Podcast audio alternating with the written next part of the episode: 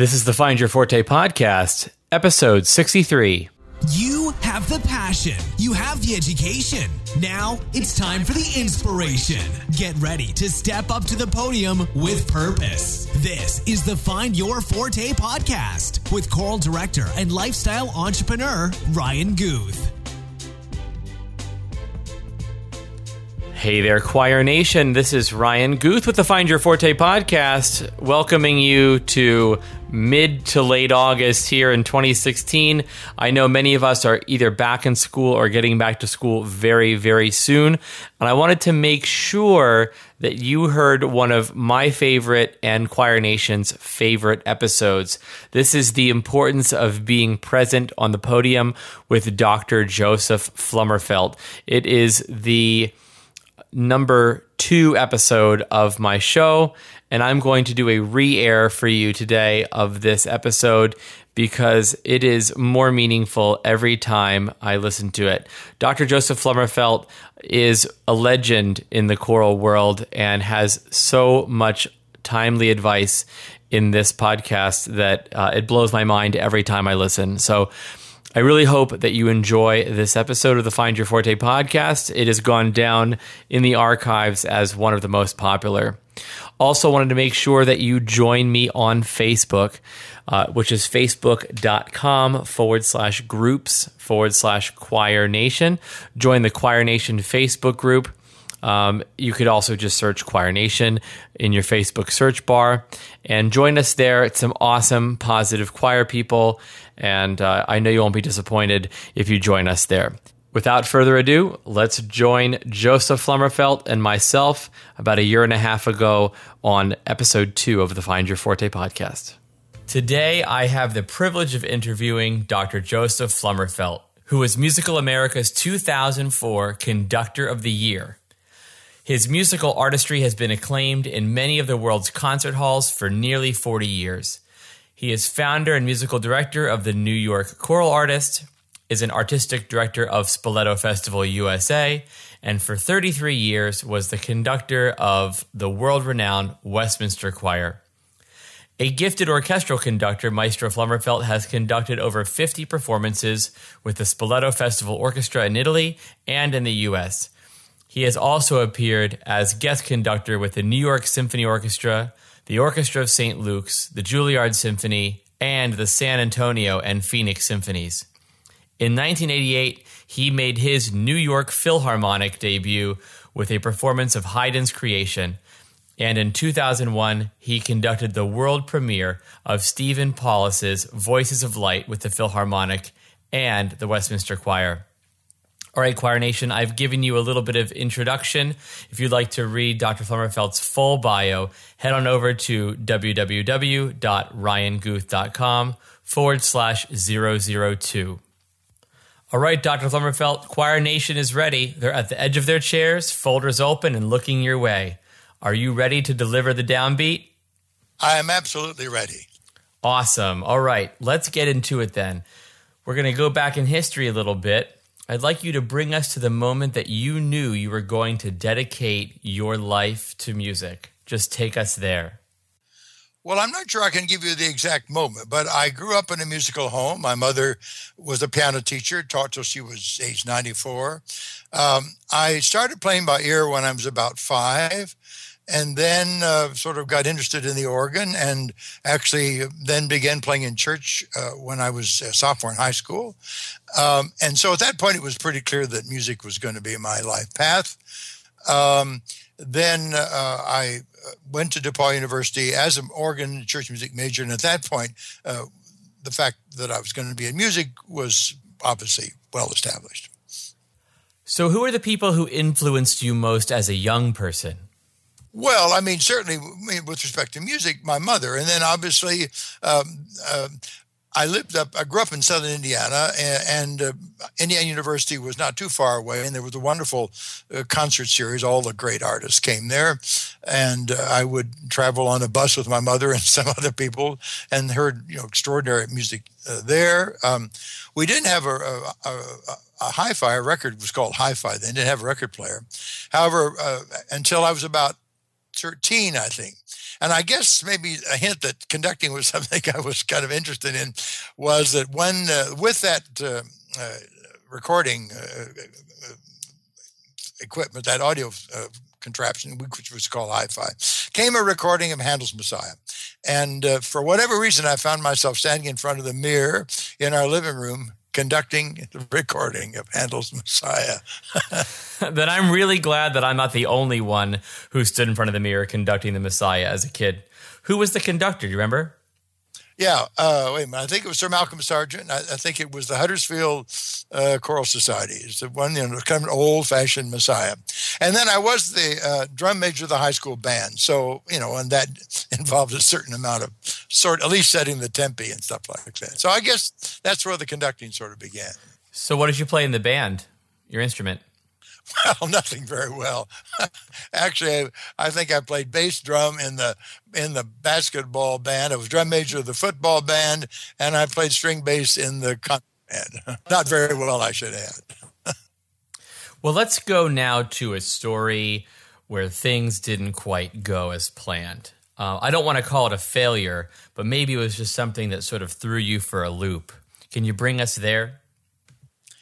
Gosh, that's really difficult. I mean, there's certainly, you know, as I as I grew as a musician, uh, there are performances which I thought went extremely well, and then I listened to recording and I was horrified at what I had done. Uh, uh, actually, at first, uh, very vivid recollection of that was um, um, right after I graduated from college. I was on the staff at Purdue University, musical organizations, and I had an Episcopal Church choir. And I decided I wanted to do a performance of the Fauré Requiem, and and I got, to, got organized, got a bunch of people together, and and got a small orchestra, and um, and I'd really studied it and worked very hard, and I thought I really knew the piece, and I thought I knew, you know, had strong ideas about how it should go. So we did the performance, and the, church was full, and everybody got all excited, and and um, it was t- uh, it was tape recorded, and I remember oh late, very late at night uh, after the performance. I mean, it may have been early hours of the morning. I just had to go back and listen to that tape. I have something really drew me back to the church. And I, I started the tape recorder and I listened to it. And I decided to, at that point, I decided maybe I should quit music, you know, because I, would, I, I, I was really horrified. but it's one of those lessons, you know, that you, you, uh, you know, you keep, you grow from your, you know, from from the mistakes you make. And certainly, as the years have, have gone on, I've you know done a fair amount of recording, and my students always kind of laugh because I would say, I you know, we recorded say we did the War Requiem, for example, in the York Philharmonic when I was at Westminster. And uh, have you heard of Dr. Philharmonic? No, I haven't listened to it because uh, I would somehow, you know, always feel a little uncomfortable listening to stuff I'd recorded. You know. Right. It's kind of like singers listening to their own voice in recording or speakers listening to their own speeches, right? It's true, but certainly when you when you you know listen to those kind of things, you learn from it because you know you think, oh my goodness, why did I do that? And then you know some lesson something gets in, and you and you keep growing. But that's obviously how you grow. I mean, obviously, certain being self-critical is is is is essential to everybody's evolution. You know, if you if you think you have the answer and you never do, if you think you've got it absolutely mastered and you never have, then then you might as well just stop because uh, it's you know in in music as in life, you know, it's a, one is continually growing, and and if one stops, then one should stop practicing the art. yeah, I, I, absolutely could not agree more, uh, and I'm sure Choir Nation feels the same way. Let me ask you, who were your mentors? Who are the people that you drew inspiration from? Obviously, you have a lot of people that look up to you now. Who did you look up to as a young conductor?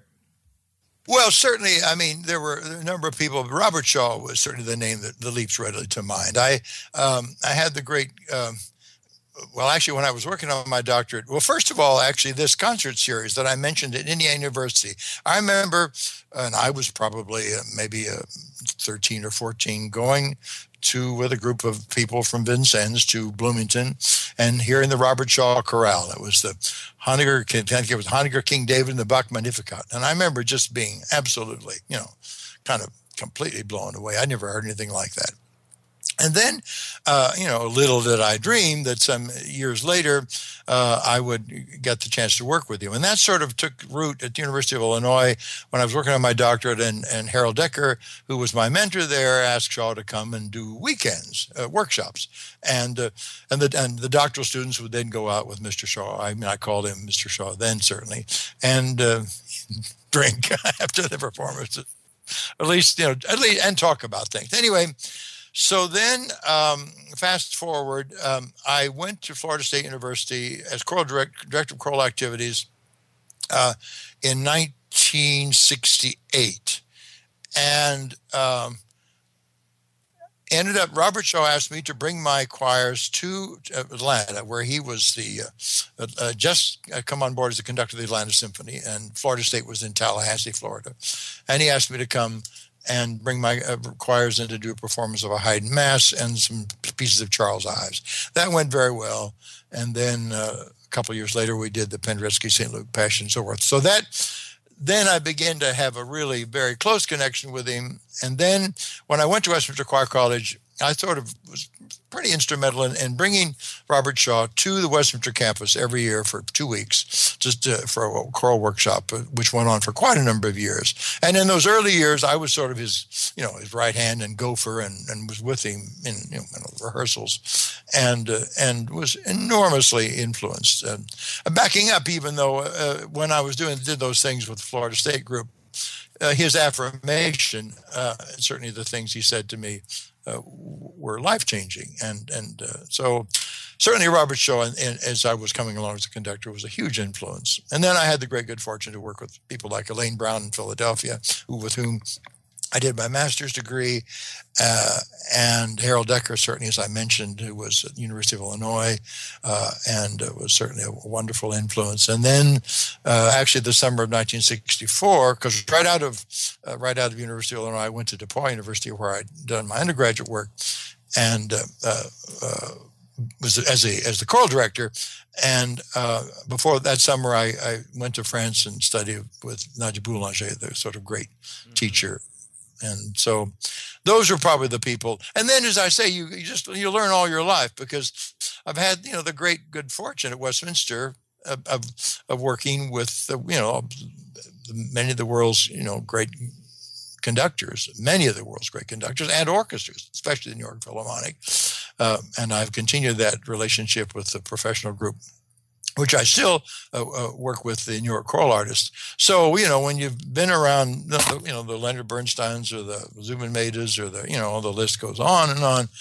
You keep learning, you know, and you keep, and you, you know, and it's, I mean, I think about a lot of important learning. You don't necessarily come away thinking, "Oh, today I learned this, that, and the other." But you just you you are exposed to to things, and you listen, and then you maybe years later you find yourself doing something or saying something or approaching your art in a certain way. And think, "Oh, gosh, that's where the seed was planted. And I, I certainly always said to my own graduate students, you know, I said, look, you know, some of the things we're talking about may not necessarily make a whole lot of sense today, but I said, you know, the whole business of education is just the process, and it's a lifelong learning process. And and and it, and and you know, I think, for example, of the graduate conducting recital that my my students would do. I said, look, that's just part of the process. It's no ending test. Um, uh, but certainly, you know, it, it's uh, again, seeds get planted, and then and ten years later, something. But I was like, oh wow, that's what he was talking about. So it's, it's just astounding, you know,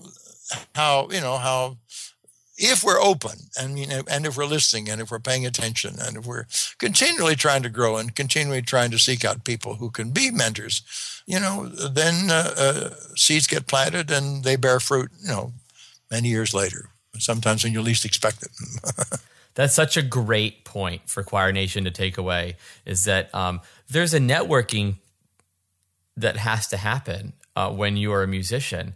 And a lot of times that pulls us out of our comfort zone. You know, we're incredibly comfortable in making music, um, but sometimes we have to be a squeaky wheel and uh, and make a little bit of racket. Is there a point in time where you had to make a little racket and be the squeaky wheel? Well, I I mean I had a little bit the good fortune of sort of of of of, of sort of people coming to me. Um, um, there was a point, actually, though, um, uh, and I don't know if I guess I, there's no reason not to talk about this. When I was uh, being considered for Westminster Choir College, uh, at a certain point, the person who was the president called and said he changed his mind, and I. Uh, uh, and uh, I'd been recommended to Westminster by Robert Shaw and Elaine Brown, and and I and I said over the phone, and I'm not a person that you know that has a lot of chutzpah, as they say. But I said, um, I said, I'll come up there on my own at my own expense, and you put me in front of the symphonic choir, and uh, let me do a rehearsal. And I said, I somehow feel like uh, I belong at Westminster Choir College. Well, I did that, and rest is history, so to speak. But I sort of took a big chance because had I not done that, had I just said, "Oh, I'm deeply disappointed," then my whole the whole trajectory of my professional career would have been entirely different. Oh, I am so glad you brought this up because this is something that I talk about all the time. If you believe in it and you're passionate about it, just go out there and prove it. Just oh, absolutely. This is just such a wonderful story uh, of going out on your own expense, out of your comfort zone, and just showing them. Yeah, and that's what you did. That's it. I, cer- I certainly went way out of my comfort zone because, as I say, I mean, I'm not, you know, I'm by inclination, I'm not a self promoter. I mean, I sometimes wish I were a little bit more entrepreneurial than I than I am by sort of, but but I certainly did step way out of my comfort zone. But some, inner voice said, "No, this is supposed to happen, and or I think it's supposed to happen, and I'm gonna at least, you know, go up there and and uh, and and say, put me in front of the choir, and we'll see. If obviously if I fall on my face, then that's that. That's end of the conversation. But happily, it didn't turn out that way. Um, we're really glad it didn't turn out that way. And as a former student of yours, I'm so thankful. So. Thank you for doing that, stepping out of your comfort zone. All right, so now I want to just go into your proudest musical moment, the moment where you stood on that podium and you stepped up with purpose and you were able to say to yourself, you know what, I made it. And I'm so glad that I'm doing this every day of my life. Can you bring us to that moment? Well, gosh, in a certain sense, right? You know, right? I mean, sort of every day. I mean, I, I you know, I um, uh, there were certainly moments, a few moments that were incredibly affirming. I did mention the, the Robert Shaw thing.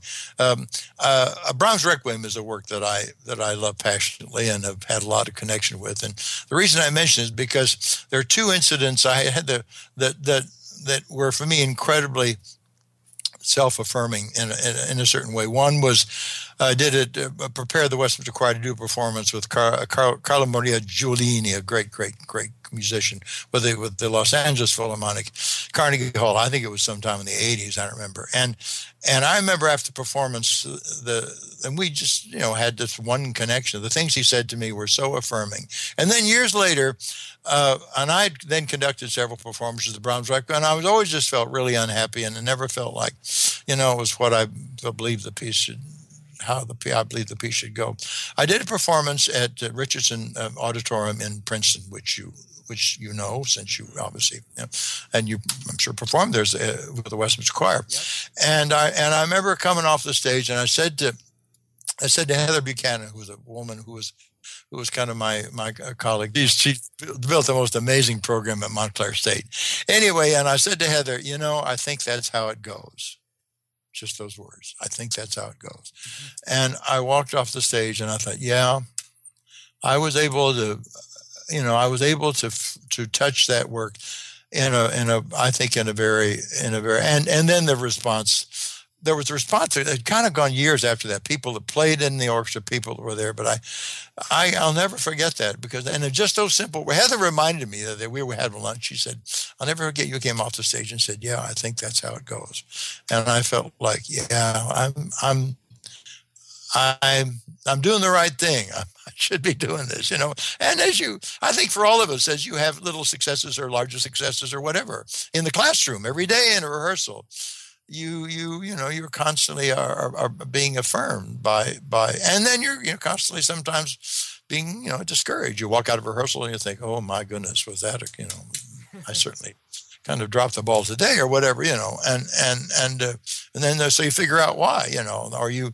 you tried to teach something in a certain way and didn't work, and then you go back to the drawing boards and say, you know, okay, let me let me rethink this whole thing. I mean, that's again, that's the way growth happens. That's the way life happens. You're continually, you know, evaluating and and crit- and being critical, not, not in a self-deprecating way, you know, not in a self-destructive way, but always being, you know, critical of, of, of what you're doing. And and uh, yeah, the worst thing is to get, you know, to allow, allow yourself to get discouraged and then, you know, heaven forbid, you know, stop. Uh, right, heaven forbid. I mean, I know there are so many members of Choir Nation out there who are maybe undervalued where they teach or they don't feel like they're getting through to their administration because uh, they're not really in a setting that appreciates music as much as maybe a university setting.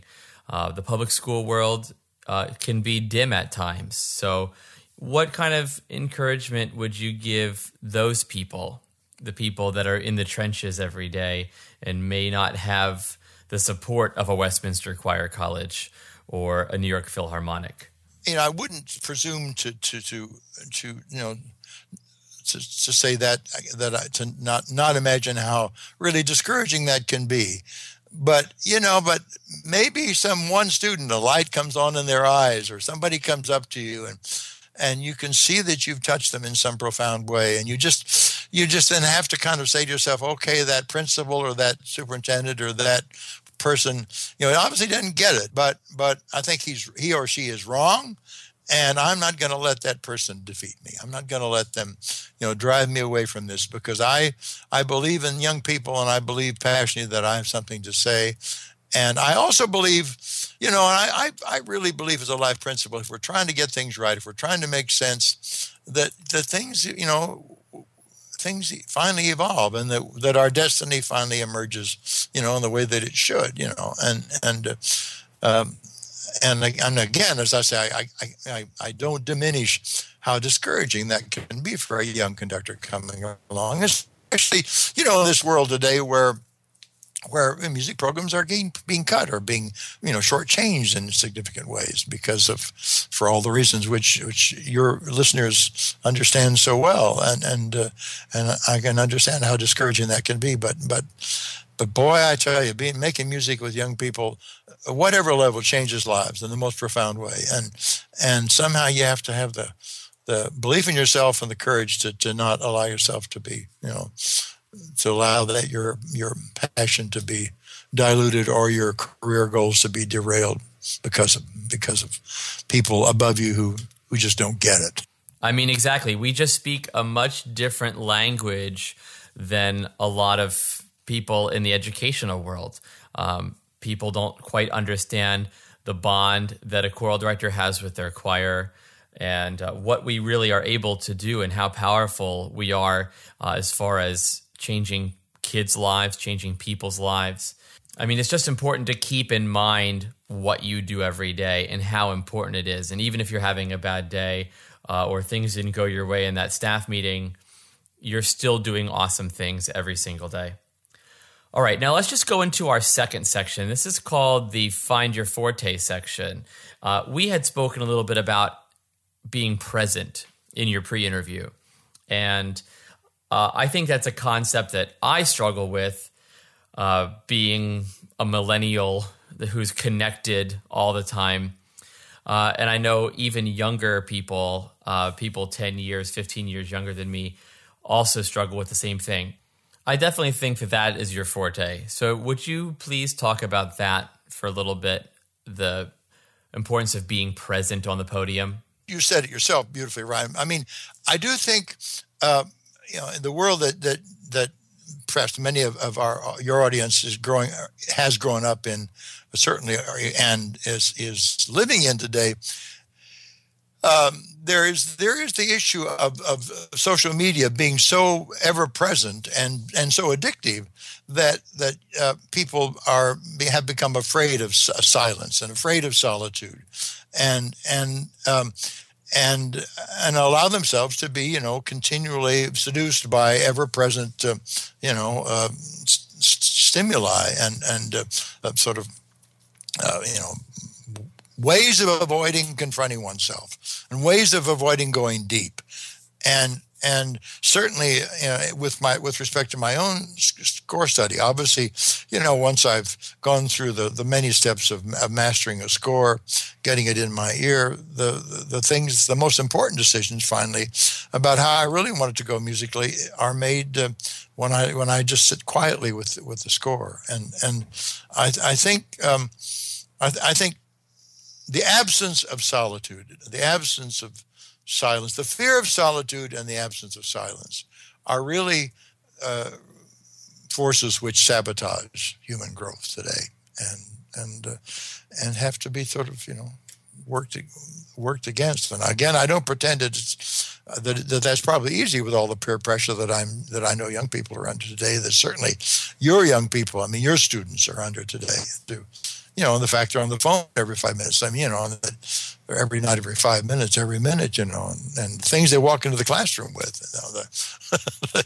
their little handheld, you know, and Twitter and Facebook and all these things, uh, you know, that that um, ostensibly connect people and ostensibly create friendships. Well, I I would first of all suggest that they're not real friendships in a certain way, unless they're you know, real friendships come with one-on-one communication. People look at each other and look at each other in the eye and talk.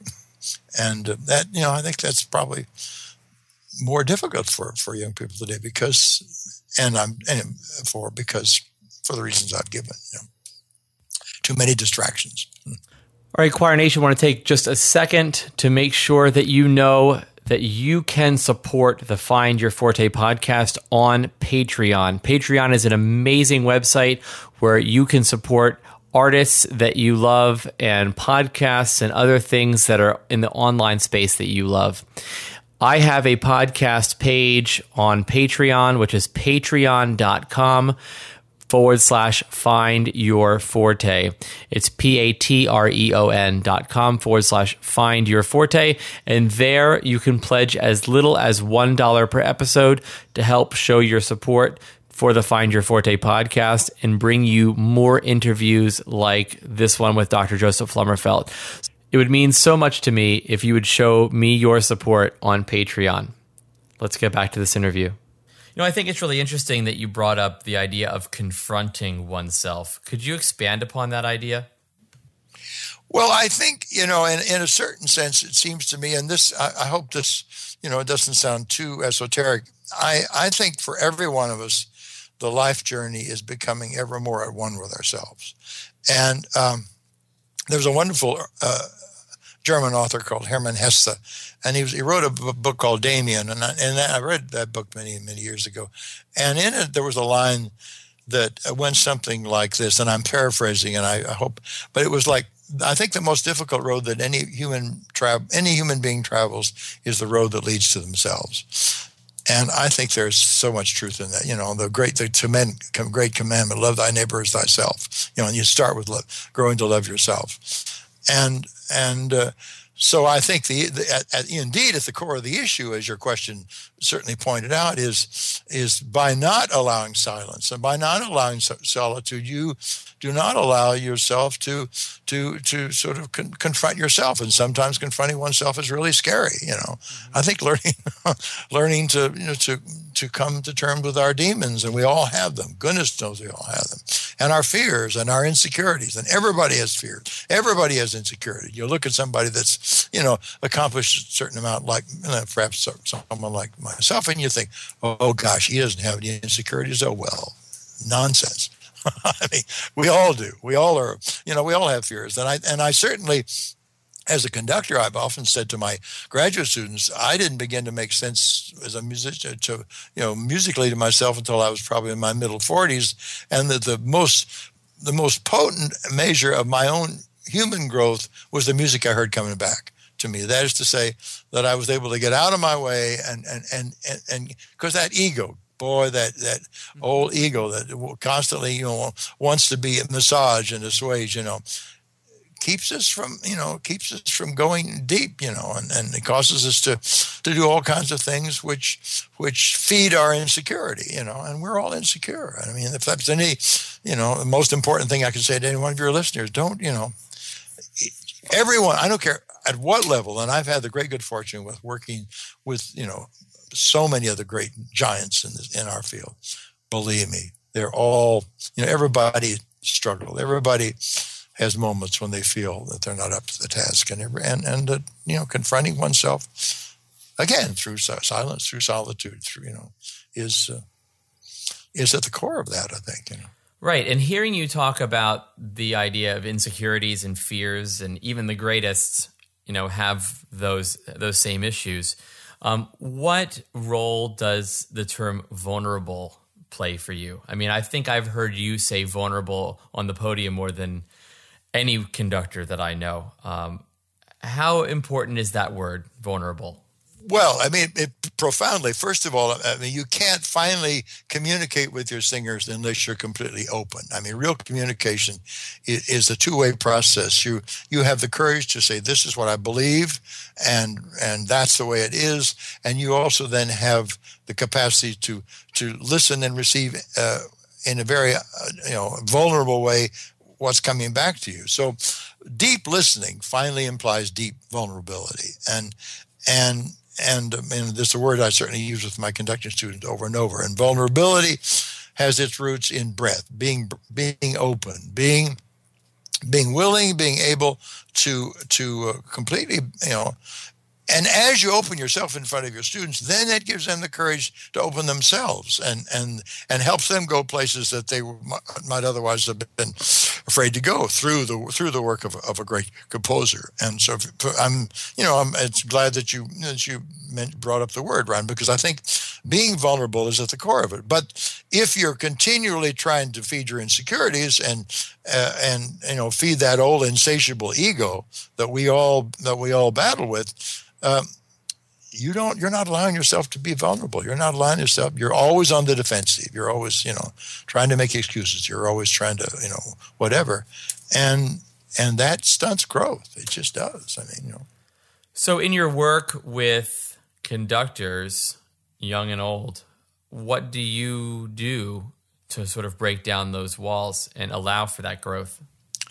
Well uh, you know that's uh, it's a little difficult to generalize. I mean because every human being is different. Every every human being brings their own sets of issues.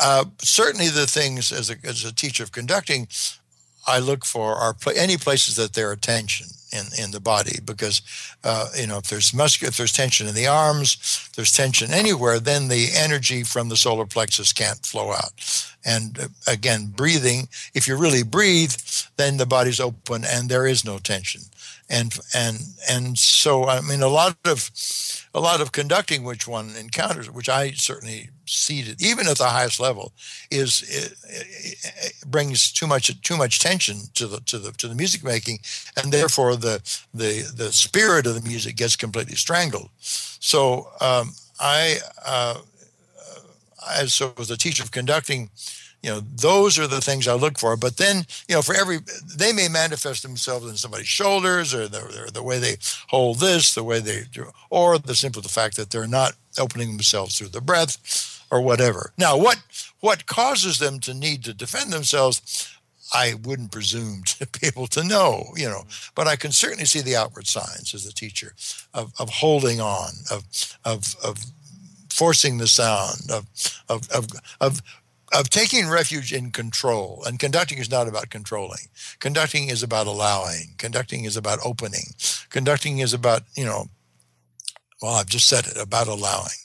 And the minute you, the minute you, the minute you feel that, that you need the need to control, uh, then you're you, you run you're running into a pretty pretty dangerous territory. Sure, the conductor's in charge. Sure, the conductor sets the tempo. Certainly, the conductor shapes the large issue. Relationship between a conductor and his or her singers for me is a circular one, uh, because the conductor, if he or she is open, is also continually listening to what's coming back back at them and being informed by what they hear. Uh, you know, every bit as much as as the information that they're sending out to their singers. So it's a wonderful kind of you know circular process. Yeah, all of which implies openness, all of which implies vulnerability. Oh, oh my gosh. Uh, well, that listening thing, I'll tell you, that's been a struggle for me for very, very long. I don't know whether it comes from the fact that I was an only child for 11 years of my life or, or whatnot, but um, I've always struggled with listening. And I'm, I think it took personal trauma in my life, you know, to um, get to the point where I knew that I needed to start to learn to listen. Uh, I have been wrapped up in my own ego for a very long time, and uh, the problem with that is is that um, you're just you're never there. You're never there. You're never. You're always thinking about the thing to say next. You know, for your ego. You know, and it it oh you can't hear. You can't hear. You don't listen. Yep. You don't hear anything. Mm-hmm. And that's you. You. I mean, you've just put the nail exactly. Hit it squarely on the head. You know, and and is and again, only being completely open, completely vulnerable, can you deeply listen. You know, and and uh, uh, so you know that even if you have good ears, and even if you you know have pretty good ears for intonation and balance and all that kind of stuff. They don't function. They can't function fully unless you're completely open and completely vulnerable. You know, that's so. And and and it's again, it's a part of this growth issue that I've talked about. And you, you know, you've you've you've just you know related your own journey right in this regard. And the, the more secure you become, the more at home in yourself, starting with yourself, mm-hmm. starting absolutely with yourself the more you grow to love yourself, you know, without trying to sound, without, you know, wanting to, but the more you become at one with yourself, the more obviously, the more experienced you become in your art, then the more you're able to be completely open. And then the more you're able to really listen. And then, then magic can happen and wonderful things can happen. Yeah. You know, it's funny. I, I listen to, I read, and I talk to a lot of successful people. And a lot of what makes people great is the same thing. It's the same thing. It's being human, it's being vulnerable, it's putting yourself out there, it's stepping out of your comfort zone. I mean, there's it's not a coincidence. It's certainly not a coincidence. Sure. Becoming more fully human. This is a wonderful, some great Abelard, I think one some ancient one said, the glory of God is is is humankind fully alive. And our the goal of our life is to become more fully alive. I think that's pretty much it in a nutshell. And I think that's a great way to end the Find Your Forte segment, second segment of the show. I want to move on now to the third and final segment, the Accelerando segment, by asking you what project are you most excited about right now? Well, actually, interesting. I'm going to be conducting a Brahms Requiem at the Crane School of Music in Potsdam, New York. I'm going out there the end of end of the month or end of end of last week in April. So I'm very excited about the chance to do the conduct the Brahms Requiem again. That's very exciting. Well, I'm going to make sure that for all those New York listeners that we have a link on our show notes for further information about how they can go to uh, the Crane School of Music, SUNY Potsdam, to check out uh, Ein Deutsches Requiem uh, on looks like April 27th through May 2nd, according to your website. So um, we'll get more information about that up on the website. All right, let's go on to how you spend your ideal morning. Can you paint for us the first 60 minutes of your ideal morning? It's kind of different every morning. I mean, actually, I mean, I right now I get up, I make a cup of coffee, I, re, I read the New York Times and the local the local paper, and then I plan my day. So I mean, I I I uh, I can't say that I have a, an absolutely fixed morning routine. Well, that's fine. That's fine. So, how do you plan your day? Do you plan on paper? I plan on my head, but I mean, I, I, I'm, I'm very old fashioned. I don't have a, you know, all, all the BlackBerry or whatever, and I don't even have an iPhone. I just have a very basic cell phone. So I have, I have a steno pad. And I make a list. Something and I would generally sit down and make a list of, of well, first of all, I'll see if things that I planned to do the day before that I didn't get done and then I, you know, I will add my list and and and go down the list of the various tasks that that that I need to undertake. You know. What was your most favorite concert that you've attended as an audience member? Gosh, that's hard. I mean, I do remember because I mean, you know, since I've been involved in so many performances, you know, with New York Philharmonic and Orchestra in Philadelphia Orchestra, whatever. But I, th- I suppose when I was uh, at Westminster, I went in to, to hear, it was in the 70s, I think, to hear Herbert von Karajan conduct two Brahms symphonies with the Berlin Philharmonic. And I, and those performances, I mean, sort of changed my life. I mean, first of all, I'd hearing the Berlin Philharmonic live and watching, hearing that great conductor do Brahms. And I remember it's just, oh my goodness. And that, that, that performance had a huge impact on me, on the way I thought about music, the way I conducted, and certainly on the way I thought about Brahms. All right. Well, here's the big one. This is the one that I'm super excited to ask all of my guests on Find Your Forte. If you only had one concert left in your lifetime, a choir with limitless ability, and access to a sold out concert venue of your choosing, where would your final concert be, and what would be the last piece on that program? The work that somebody asked me, I was on a panel once at some convention, and what's the work work that you've never conducted that you would love to conduct? And I said Beethoven Missa Solemnis again. You know, I mean, that for me, if I had one work that, to conduct and that, that was going to be my last performance. It would be the Beethoven Missa Solemnis. Perfect. Awesome. Well, I know you gave a stunning performance of Missa Solemnis at the final concert, your last official uh, final concert at, at Westminster Choir College. So let's end this interview with giving the, the listeners of Choir Nation some parting words of encouragement. Just don't get discouraged. I mean, don't allow, you know, I mean, you know, keep keep at it. I mean, keep growing, uh, keep finding ways through reading, through you know, through through listening, through and find find time to be quiet and alone with yourself. Find time to be alone with yourself. And I and I know for many young people that's that's um, that's not easy, but I think it's absolutely critical for us to you know to continue to to grow as human beings. Well, thank you so much, Dr. Flummerfelt, for being on Find Your Forte. I know you are uh, an inspiration to Choir Nation, and you are going to help so many step up to the podium with purpose every single day.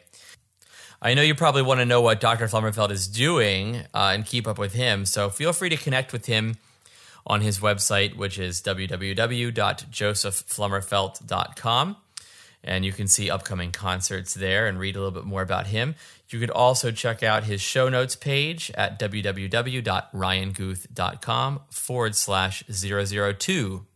Well, goodness, I am just so glad to have you on the show, and thank you for your generosity today.